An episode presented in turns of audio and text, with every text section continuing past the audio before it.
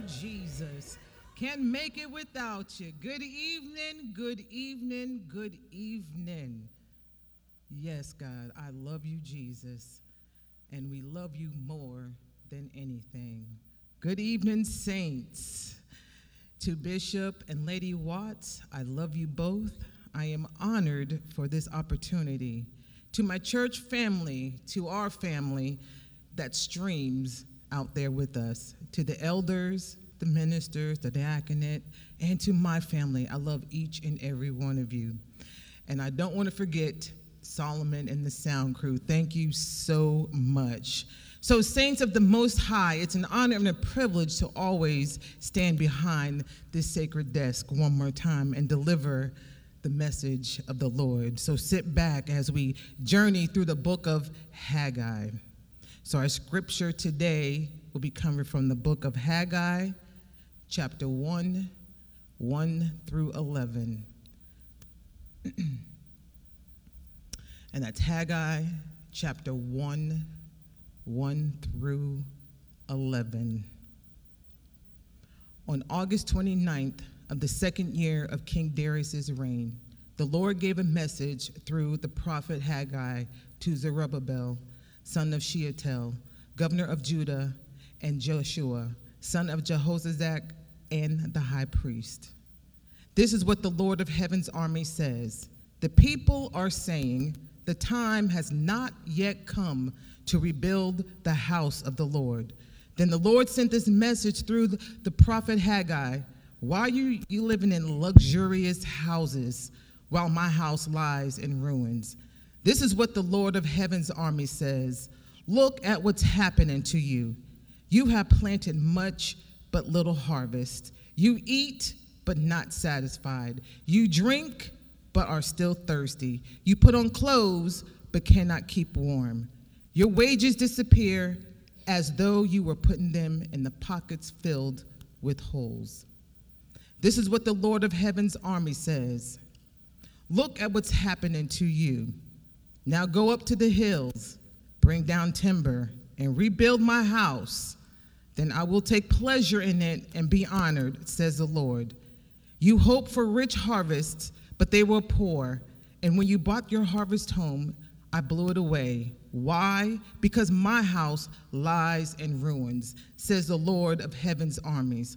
While all you are busy building your own fine homes, it's because of you that the heavens withhold the dew and the earth produces no crops. I have called for drought on your fields and hills, a drought to wither the grain and grapes and olive trees and all your other crops, a drought to starve you and your livestock and to ruin everything you have worked so hard to get. My title sermon for today, if we're going to put a title on it, is God a priority or an option? Is God a priority or an option? Let us pray. Oh, holy and heaven Father, heavenly Father, Lord, I ask right now that you just show up, Lord God, that you just fall on the hearts of your people. Lord, let this word just touch their hearts. Let this word just be edifying to their hearts. And when they walk away, they will be able to answer this question. Father, I ask right now that you hide me behind the cross. Let the words of my mouth and the meditation of my heart be acceptable in thy sight, my rock and my redeemer. In your holy name I pray, amen. This evening, as um, I want you to ponder this question, is God a priority or an option? Have you ever thought about this question?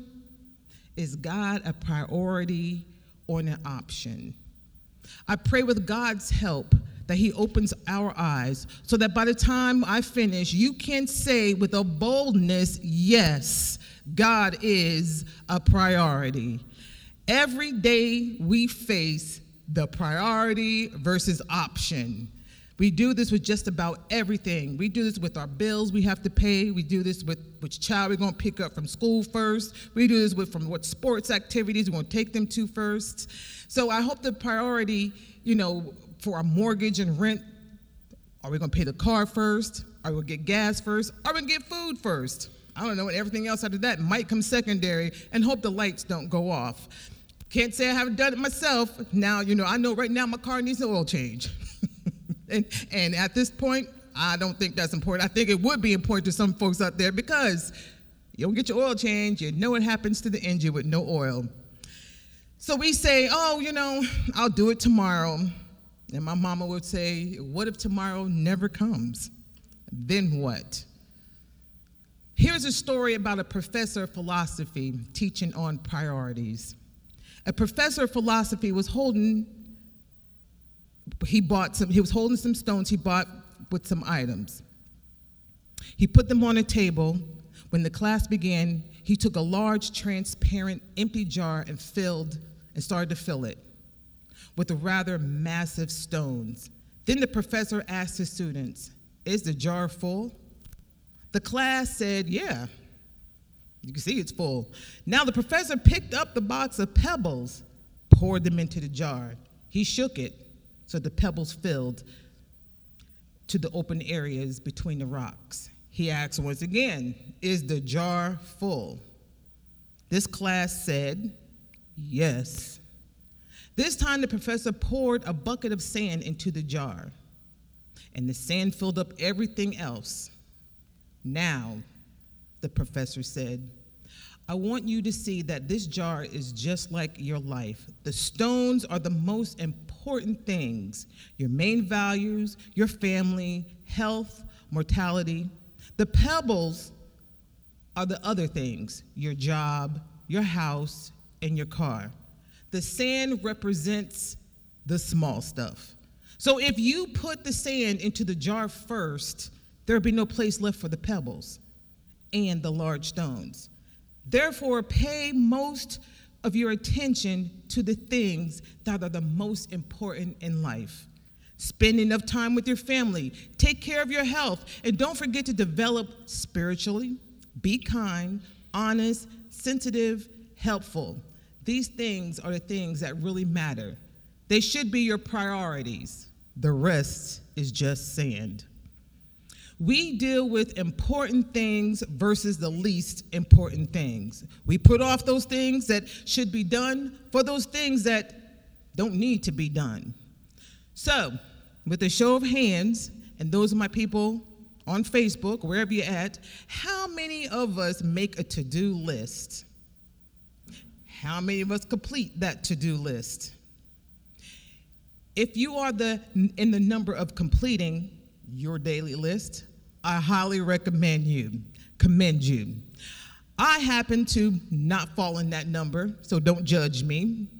I like to make lists, and I think I make too many lists for myself, but nevertheless, I make a list. I either use a method of numbering or one being the highest, from highest of number importance to the least importance. But for our list takers, it is empowering to cross off that accomplishment. It, it feels really good. My list was shrinking, and my big, most important items grew bigger. Yes, however, that is a bit embarrassing. I took a left turn somewhere. My list didn't decrease, it increased. My success rate on prioritizing my day wasn't going the way I wanted it to. My intention was good, but my outcome wasn't. We often have made pledges. Yes, I will set time aside to spend with my family, and don't. Yes, I will spend time on myself, and don't. Yes, I will spend time with the Lord, and don't. Yes, I will set aside, set aside time in, in prayer, and don't. Many of us pledge these things to only do them, to only not do them, and we find out yet each week our list of priorities is not a priority. But yet each week, seeking Christ becomes less and less important. Washing the car, cleaning the house, visiting friends, eating out, going shopping, watching sports become way more important than Christ. My brothers and sisters, we must prioritize the things of God. There was a, a husband and a, and a wife. You know, they were attending a county fair. A man was giving them rides on an old airplane. To ride the plane, it was twenty dollars a couple. But the couple said that was a little bit too expensive for them. So the husband and wife negotiated with the man. We will pay you twenty dollars for both of us. After all, we will both have a squeeze. We have to squeeze into that tiny little cockpit that was only built for one person. The pilot thought about it, hmm, but refused to lower the cost. But the pilot had a good idea. He said, I will make you a counteroffer. Pay me the full price of twenty dollars each. I'll take you up. And if you don't say a word during the flight, I'll give your money back. The couple looked at each other with some hesitation and looked back at the pilot and agreed to his terms. They got into the plane and they went up. The pilot performed all kind of flights, flight maneuvers. He did every trick, looping and whirling and flying upside down and, and a whole lot more. Finally, the plane landed. The pilot said to the husband, congratulations, here's your money back. You didn't say a single word. The man replied, nope, but you almost had, you almost got me when my wife fell out. It seems his priorities were a little bit distorted. A priority is the importance you place on something. You know, that thing that matters the most. An option is an act of choosing. So I ask you, in your life, is God a priority or an option? In the days of Noah and Lot, the people were no different. Their top priorities were eating and drinking, buying and selling, marrying and caring for, caring for their families. They had no time to listen to the messages of God's coming judgment. And so no one was prepared when judgment fell. Evidently, nothing has changed over the centuries. For most Americans, God remains at the bottom of the priority list. And at the top are income, security, pleasure, family. Of course, for many Americans, God doesn't even make the list. But that doesn't grieve the Lord nearly as much as how he's how little he's valued by his own children. Priority versus option. Priority says, I'll make time. Option says, if I have the time. So I ask you, is God a priority or an option? So tonight we're going to look at the situation in the book of Haggai. You will see a lot of comparisons of people of today. Haggai was one of the minor prophets, so called because of the length of the book that bears his name, not because he is less important than the other prophets. The only references to Haggai outside the book is are in Ezra five, five one and six fourteen. Haggai is one of the last three of the Old Testament prophets, the other two being Zechariah and Malachi. The first prophet for the returned exiles preached so that people will rebuild the temple. Many years before Haggai, God called Abraham out of the land of idolaters. He made promises to him. He would receive the land and descendants. He would be a blessing to the nations. He kept his promise to him by giving him Isaac, who was the father of Jacob. Jacob's sons became known as the twelve tribes of Israel. God had told Abraham that this would be the bondage, that his people would be in bondage for four hundred years. And so they were. God brought them out by his mighty hand, cursing Egypt with plagues and parting the Red Sea so that people walked through on dry ground. Eventually, the people returned to the land. God gave them instructions for worship in the tabernacle, a movable tent. David desired to build a permanent house for the Lord's worship, a desire God did not grant to David. Instead, the construction of the temple occurred during David's sons, the reign of David's sons, Solomon. The temple was a sign of God's blessing and presence with the nation of Israel. It witnessed to his existence, his authority, his holiness, and mercy. The kingdom split after Solomon's reign, and eventually both parts were captive because of their rebellion and idolatry. The northern kingdom, called Israel, was taken over by the Assyrians, and the southern kingdom, called Judah, by the Babylonians. In five eighty-six B C, the temple was destroyed, and Judah was taken captive. But in five thirty-eight B C, Cyrus, ruler of Medo-Persian Empire, defeated Babylon and took charge. He allowed conquered nations, including the Jews, to return to their homeland. He even decided to finance the reconstruction of the Jewish temple. In five thirty-six B C, only about fifty thousand returned to the land. This was a sign of their faithfulness to God. Many of the other Jews had become comfortable in Babylon and prospered.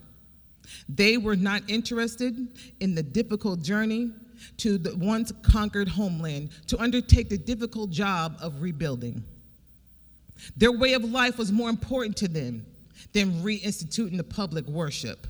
Yet, the faithful Jews made the journey and began the job. They laid down the foundations of the temple in five thirty-six B C, but they conquered opposition, and they put the work on hold. They started to focus on building up their own homes and neglected the house of the Lord. In fact, the rebuilding of the temple was on hold for sixteen years. And that's why God sent his word by his prophet Haggai. So here I ask the question, review your life. Ask yourself, is God a priority or an option? Tonight, we're going to explore this question, but to help us, I will form the question this way. How do we make God a priority and not an option? So the first thing we need to do is to stop making excuses.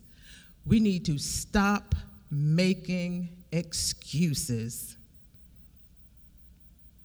In Haggai one, verse two, and this is the New King James Version, thus speaks the Lord of hosts, saying, this people says, this time has not come, but the time that the Lord's house should be built.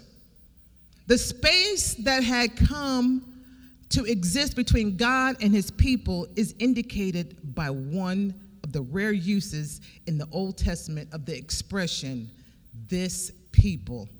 To describe them, I am sure it was a mark of divine displeasure. Earlier, even under the most difficult conditions, the Lord had referred to Judah as Israel as my people. We remember that. Yet these people had extremely strained their relationship with him. The illustrative pronoun indicated that there was a gap, a major dimensions existing between God and this people as a result of their sin that most certainly involved the lack of commitment to and participation in covenant worship. What was the excuse? The, the, the excuse was the time had not yet come to rebuild the temple. But somehow they found time to build their own homes, their own businesses, and everything else. From this, it delayed the work on the house of the Lord for sixteen years. The house laid in ruin. sixteen years. That's a good length of time. To have a grandson sixteen years, that's a long time. The church was abandoned. Exaltation was abandoned. Edification was abandoned. Evangelism was abandoned. Effort was abandoned. And their, and their thought process Their thought process, well, if God wanted us to rebuild the temple, he would have seen it.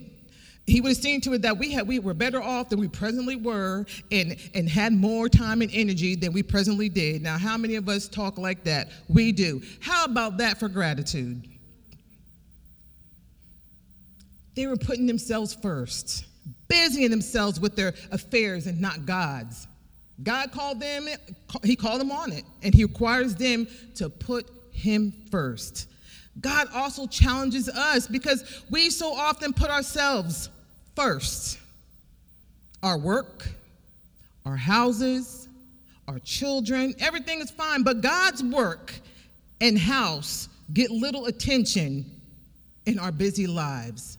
We learn here from Haggai that this is the, the need to fulfill the call, to serve God even when it's hard.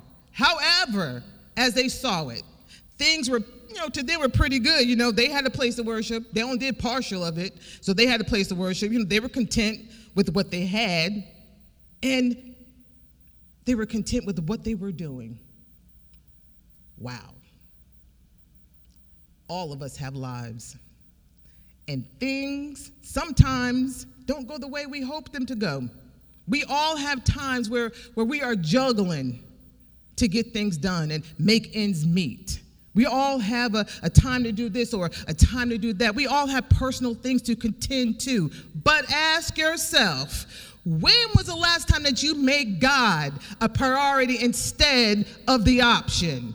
When was the last time that you said, I'm going to put down this book and I'm going to go and spend time in God's book? When was the last time that you said that I'm going to go over here and I'm going to speak with the Lord today? Those of us that, that love those priority lists, is God at the top of your list? Is he even on the list? Ask yourself, when was the last time you just stole time away? Did you put God first? The charge to these people was to rebuild the church. To the people gave no effort. They gave none, no effort in rebuilding. They were free from their captors and had no regard for the house of God. Here today, we are free from the bondage of sin. With that alone, we need to just rejoice every second it crosses our mind. But is God first in our life? It reminds me of a song from Mary Mary, um, one of the sisters. She had, they had sang, um, she has her own album out. The words of the song goes, you don't love God? What's wrong with you? Using these lyrics, I'm going to say, you don't put God first? What's wrong with you? Put it this way, how many of us can say that we are not the same person we were fifty years ago, twenty years ago, thirty, ten, five, even yesterday?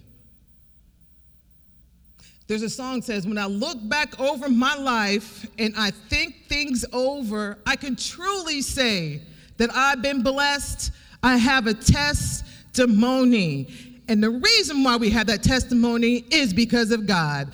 Glory to God. Praise God. We praise him for deliverance. We praise him for setting us free and for giving us his son, Jesus. We just need to put him first. So, you know, during COVID, the church received a beautiful renovation. If you've been here, it looks very gorgeous in here. It's beautiful. Yeah, we feel all grown like, all grown up. This is our home. This is our place to worship. This is the place where God resides. In the day of Haggai, he was talking, he was, he was talking about the physical temple. But today I believe the Lord is talking to us about our spiritual temple. He wants us to build our temple. So, saints, we need to remove all excuses. Yep, every single one of them. Get rid of them. The first entry when we put on our list should be God first. He wants to make, we want to make him first, and he wants to be first in our lives. Everything.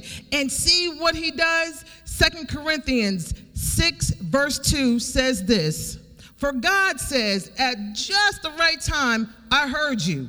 On the day of salvation, I helped you. Indeed, the right time is now. Today is a day of salvation. Isaiah forty-nine, eight says, this is what the Lord says. At just the right time, I will respond to you. On the day of salvation, I will help you. I will protect you and give you to the people as my covenant with them. Through you, I will reestablish the land of Israel and assign it to its own people again. Oh, come on. Come on, somebody. This is a time, this, this time is a ripe time for doing the work of God.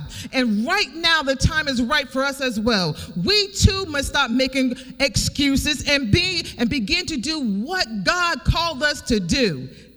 And what we are called to do, we are called to get into ministry. We are called to come to church. We are called to pay our tithe. We are called to stay in his word. We are called to go out and spread the gospel. We must do the work of God. This is building the temple. This is called kingdom building. And guess what? You are the temple. He wants to be in a relationship with you.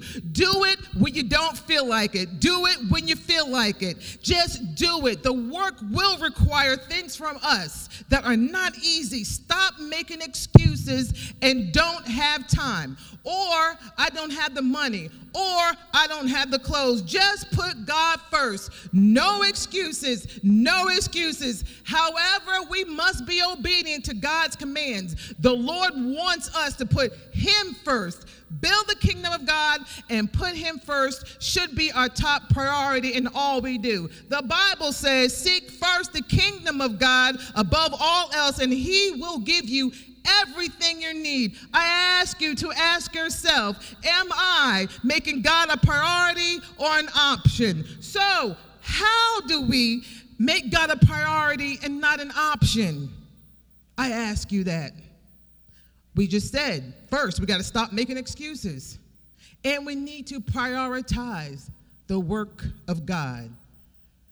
Prioritize the work of God.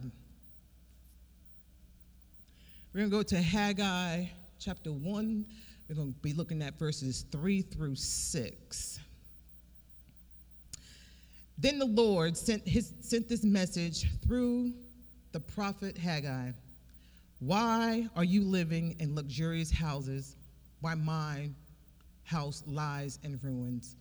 This is what the Lord of heaven's army says. Look at what's happening to you. You have planted much harvest, but you have planted much, but harvest little. You eat, but are not satisfied. You drink, but all, but all still thirsty. You put on clothes, but cannot keep warm. Your wages disappear as though you were pulling them in pockets filled with holes. So we see here, God noticed that they have not taken any steps to the building of the temple. I mean, I'm pretty sure he noticed it was, it was a big rubble and there was, it wasn't pretty. So we see from these verses that the people have been putting off all their resources into building their own houses. They took their money that was supposed to go to the temple and put it in their own houses and just completely forgot, ignored the building of the temple. Now, excuse me for a minute, because in my mind, I made an entire scene on how this conversation might have sounded like. It makes me laugh, but I will tell you why. I will tell you why it makes me laugh in a moment. So picture this. The temple was in ruin for sixteen years. We established that. Not one, not five, but a whole sixteen years. To simply, the simple order was to rebuild it. That was the simple order, rebuild it. Everyone forgot. And at one point, they started it. But things got tough. Money was tight. The land was not in good condition. When they arrived, time marched on. They started to obtain wealth. Nothing wrong with that. They completely forgot about the direct command God gave them to rebuild the temple. Here they have a good, they're having a good old time, living and carrying on. Can you hear God? I could just hear his frustration right now. He's probably like, Haggai, I just happen to be coming through. And I see your people over there, they doing their own stuff. Look, look, look at this.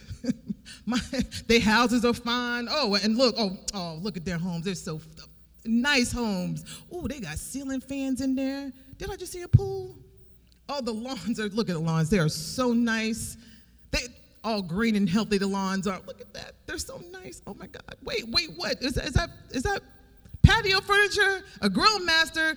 Fire pits? Oh, and look, oh, look, look, look. They even have alarms on their homes. Oh, and look at my house. A complete, utter mess. What is going on? Why did they just stop? I mean, really, I, I don't I don't get it. Why did they not do what I just told them to do? Who does that? Now, the, the reason why this made me laugh, because I remember growing up, and if we did not have the house in order, or there was one thing out of place, a fork in the sink, our room not clean, the bathroom tidy, ooh, yo, my mama came through like a mighty Russian wind. And oh boy, look out. We we would not hear the end of it. I, this, this is exactly her. Oh, I see y'all, y'all, y'all messing up my house. Oh, okay. I bet your friends' houses ain't messed up. Oh, oh, oh, oh, you can't keep my house clean? I bet your friends' houses are clean. Oh, look, look, look at this. My house is like a whole pigsty. I bet your friends' houses don't look like a pigsty. I bet your friends' houses are clean. I'm like, oh, my God, y'all, you know, all only thing you can do is sit there and listen and take it like a G. And in our mind, we're praying that prayer, you know, that youthful prayer, you know, the prayer that's in the presence of your family, in the presence of your, your parents. Lord, please make her hush. In Jesus' name, amen. Y'all, I love my mama. May she rest in heaven. Love you, Mom. Had to that. That's what that remind me of. But back to Haggai. As you can see from the scripture we read in verse three, the people were blessed. And how do we know they were blessed? Because God, remind, God reminded them their houses was luxurious. Some form says paneled, which means a very nice house. They lived very well. When they first got there years ago, they didn't have much. So, you know, it was no big deal to provide the resources and the time necessary to build the altar. They started to work on, you know, the temple. It's good. They got as far as constructing the altar. But after a little bit of success, you know, I guess some of them won the lottery, the people quit building the temple. They worked on their own houses. They used resources that was needed to build the temple for their personal gain. The need of the temple was the only most pressing, demanding thing they had to do. They deliberately did not carry out what the Lord told them to do. Why? It was not a priority. The state of the temple was dilapidated, remained as it had, like we said, for sixteen years. A huge disgrace, an object of disrespect for all who passed by its burnt ruins. And the pagans mocked and jeered with glee over the remains of the place formerly known as the Lord of God of the universe. Can you imagine that? Can you imagine like coming walk by here talking about, ooh, yeah, look at Shiloh, mm-hmm, because them folks over there, yeah, they thought they were all that. Can you imagine that? That's, that's pretty much what took place here. To neglect God's house was equal to treason against him, for no matter what, the spoken level affirmation of trust in God, the plain fact that no one truly cared about what he said. The attitude eventually would cause God to remove his hand of blessing from the from their labors. This was the real point in bringing up their luxurious paneled home. He will remove his hand of blessing. Here is a question we ask. If times are hard, and if the times were hard for them back then, why, and we're not denying they weren't, why didn't they just ask God, we need help? I want to say it was because it was not on their list. God was pushed back. He was not a priority. So we see in Haggai one four, this verse states that the temple still remained in ruins. But in the fifth verse, it says, now therefore, thus says the Lord, consider your ways. This verse declares, consider your ways. Consider, set your heart, give weight, give consideration, give thought to the things of God. It was time for God's people to evaluate their heart, their intentions. People put massive energies in beautifying their own homes, their own causes. However, the harder the people worked for themselves, the less they had, because they ignored their spiritual lives. The same happens to us. If, if, we, if we put God first, he will provide for our deepest needs. If we put him in any other place, our efforts become unfulfilling. caring only for physical needs while ignoring your relationship with God eventually will lead to collapse. I came across this powerful quote, thought-provoking quote, and it says, "My mistake was making you a priority when you only made me an option." Can you imagine, can you imagine God telling us, "My mistake, I don't want to, I am not going to get in front of you, did all this, my mistake, wow, and, and and he removed himself from us?" No, no, no, no. That's a tough, that is so tough to swallow. It's, it's kind of tough to read. I don't know about you, but I definitely don't. I want to hear him say, "Well done, thy good and faithful Savior. Well done, thy good and faithful saint. Well done, Jeanette. Well done, all of y'all out there." That's what I want to hear him say, "Well done, thy good and faithful Savior." So let us make every effort to make him a priority, a priority to the work of the God. We see here in verse six, you have, you have much and bring in little. You eat, but don't have enough. You drink, but you are not filled with drink. You clothe yourselves, but no one is warm. And he who earns wages, earns wages to put in a bag with holes. Were they sowing more and harvesting less? Were they eating more and enjoying it less? Were they drinking more and enjoying it less? Were they earning more and accumulating less? The answer is yes to all four questions. But why? Why is it yes? Because the people had not given God first place in their lives. The work was not fruitful nor productive. The material possessions did not satisfy while they concentrated on building and beautifying their own lives. God's blessing was withheld because they no longer put him in first place. Simply put, the principle is that no one cheats God without cheating himself at the same time. But the reverse of this says, "Seek first the kingdom of God and his righteousness, and all things shall be added to you."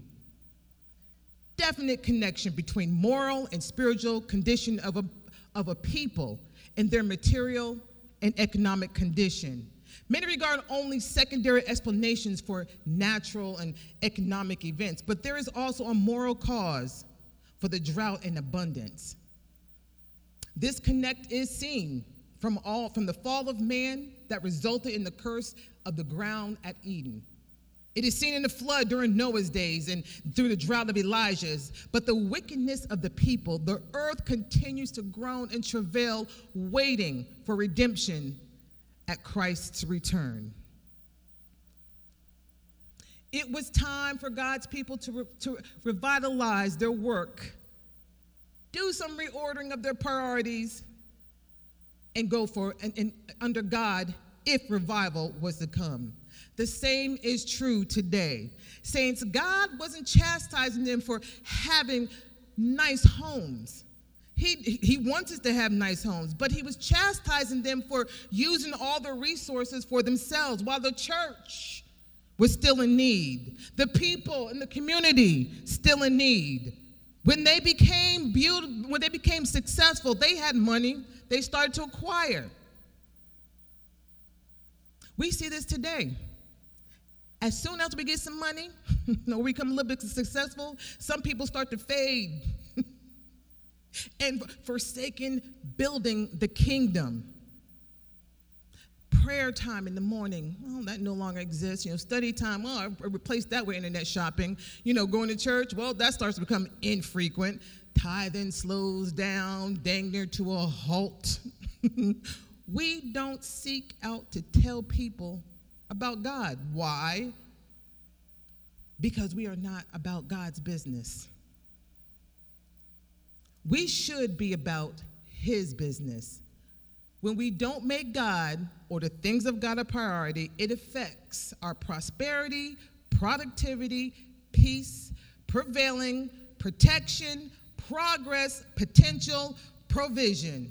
If stuff controls you, he will have a problem with you.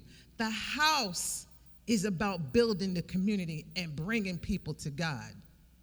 Don't let the enemy trip you up. The Bible says, "My word is a lamp to your feet and a light to your path, and it draws you forward.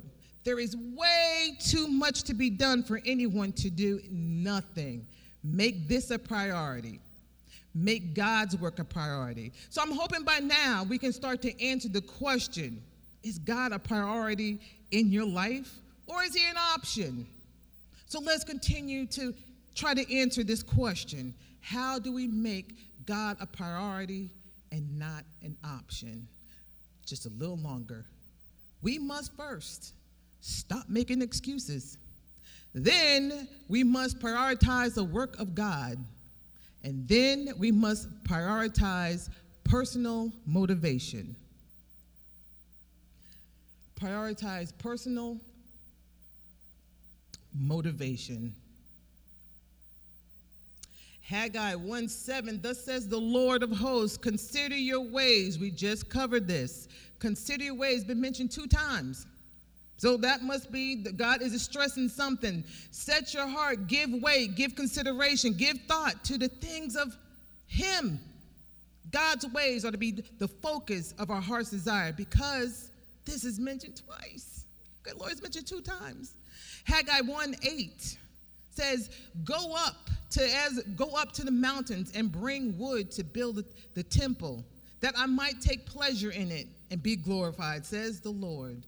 We see here three solutions. The first solution is said in this scripture, go up to the mountain. In scripture, when you saw someone going up to the mountain, they were going to meet God.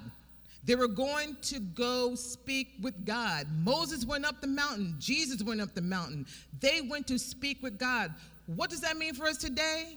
Or how can we apply this for us today? It means we need to have an encounter with God. We need to go meet God. We need to go and talk to God. We need to go and have a relationship with God. We need to get out of our normal pattern of life. We need to spend time with God. We need to break that routine that we do every day. The second solution, bring wood. During that time, they would bring the tools necessary to rebuild the temple, which included wood.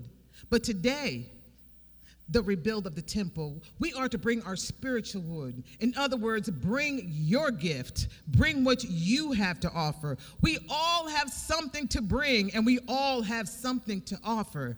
And the third solution, build the temple. To move the ministry forward, to make it everything it can be.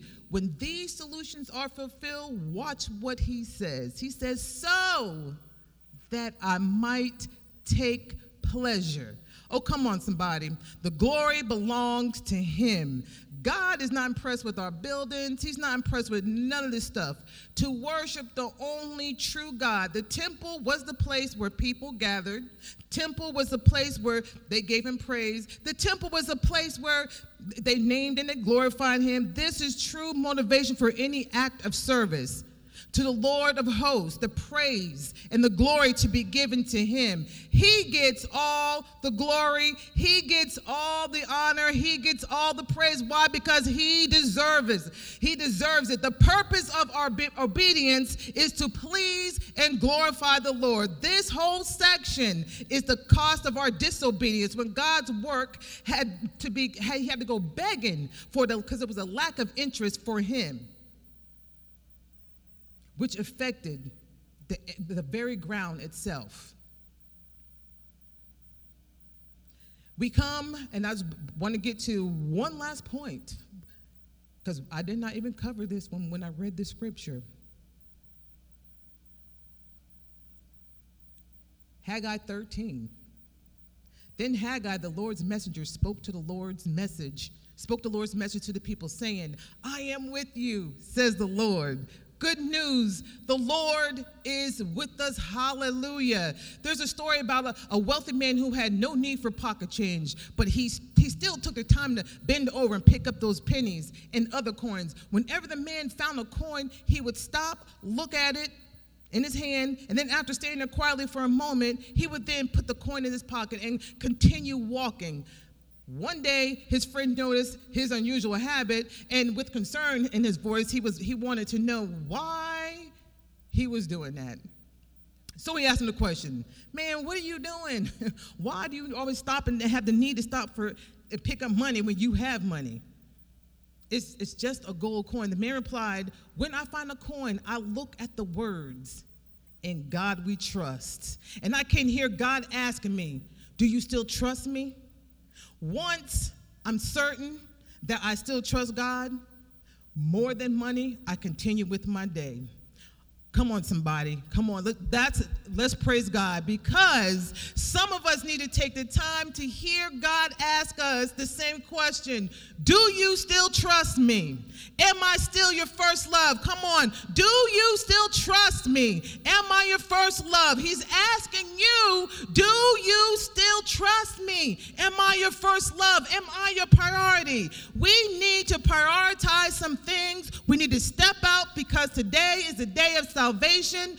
We need to, to be with God, trusting God. God is in our endeavors. He's with us every day. God is with us in the hard times. He's with us in the good times. He is faithful. He will be faithful. You will be faithful for plenty and few. He'll be faithful for plenty.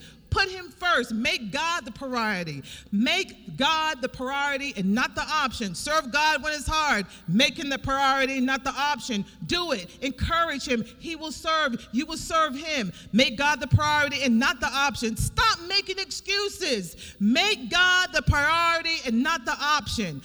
Prioritize our work. Make God the priority, not the option. Prioritize our motivation. Make God the priority. And now he says that he is with you always. So I ask you right now, church, is God a priority or an option? So I hope that we answer this question, because as for me, he is a priority in my life. As for you, he should be a priority in your life. For us, for God we live, and for God God we shall die. Oh, hallelujah. Let's give him praise. Let's give him glory. Let's give him all the honor, for he deserves it. He deserves it. He deserves that and then more. Thank you. Hallelujah. Hallelujah. Ooh, the word of the Lord. Hallelujah.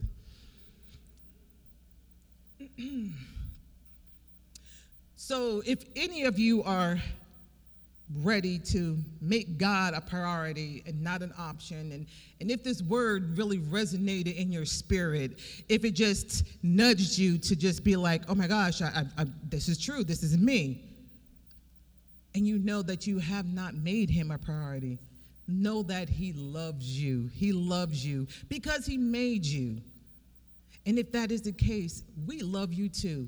So we invite you to come and join Shiloh's family. We invite you to come and come into this community, this, this awesome community of people who love Jesus. The information is for you on the screen, and we are already excited for you. Praise God. Praise God. And let's not forget, please join us tomorrow for a community prayer at one p.m. so we can bombard the heavens with our petitions and prayers. Let's be, please be cheerful. Let's, let's all be a cheerful giver and give to our, our ministry, our agape ministry. This, this ministry is one ministry that helps in the community. So there are three ways to give. We have Givelify, there's Cash App, and you can even mail it in. Your, your, it would be blessed. It would be a blessing to the kingdom. So let us pray. That was exciting. That was exciting. That's exciting. God is not a priority. I mean, God is a priority and not an option. And we love you. Oh, holy and mighty God. Father, we thank you right now. We thank you for giving us this time that we can hear the reasons why we don't make you a priority. And now that we heard these reasons, Lord, we make you the number one. We make you the lover of our life. We make you the You are our apple in our eye. So, Lord, I ask right now that as you as you fall fresh on, on all your people, those that heard me, those that probably will con- will hear me in the future, Lord God, I ask right now that, that this word just opens their heart, rest on their heart, and have them struggle no more, and let you be the main thing for them. Lord God, we thank you right now, and we count it all done in your name. Go in peace, and may the peace of God go with you and your families. And you know what Bishop says. Shalom.